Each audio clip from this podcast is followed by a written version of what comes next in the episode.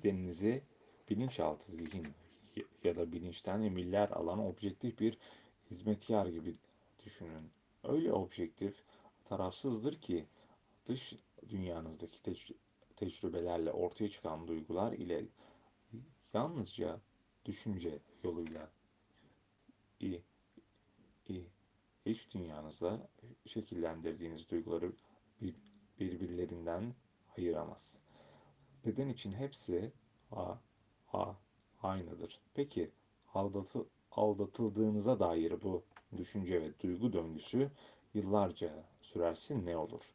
Eğer patronunuz da o yaşadığınız tecrübeyi defalarca düşünür ya da o benzer duyguları tekrar tekrar yaşarsanız sürekli bedeninize onun geçmişle özdeşleştirdiği kimyasal duygular gönderirsiniz.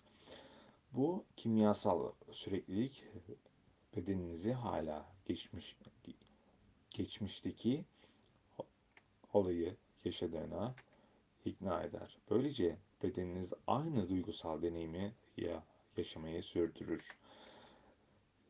Ezberlenen düşünce ve duygularınız bedeni sürekli geçmişte olmaya zorladığında bedenin geçmişin bir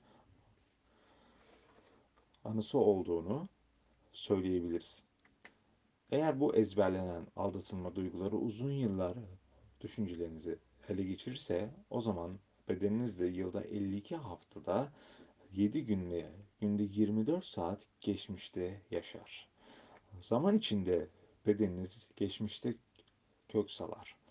Hissettiğinizden daha büyük düşünmeyeceğiniz noktaya kadar aynı duyguları tekrar tekrar yarattığınızda duygularınızın, düşüncelerinizin araçları olduğunu biliyorsunuz. Ve duygularınız geçmiş deneyimlerin bir kaydı olduğundan geçmişte düşünürsünüz. Ve kuantum yasasına göre aynı geçmişten daha çok yaratırsınız. Sonuç, çoğumuz geçmişte yaşar ve yeni bir gelecekte yaşamaya direniriz. Neden mi? Beden, geçmiş tecrübelerin kimyasal kayıtlarını ezberlemeyi öyle güçlü bir alışkanlık haline getirir ki bu duygulara bağımlı hale gelir.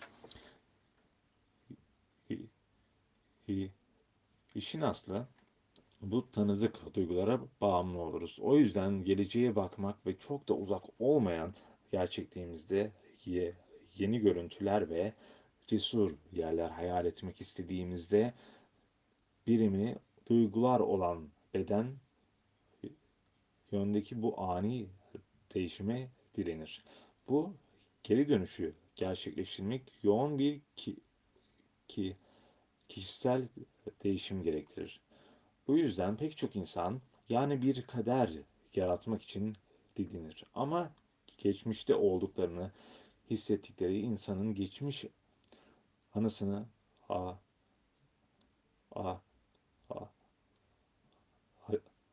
a aşamadıklarını fark ederler.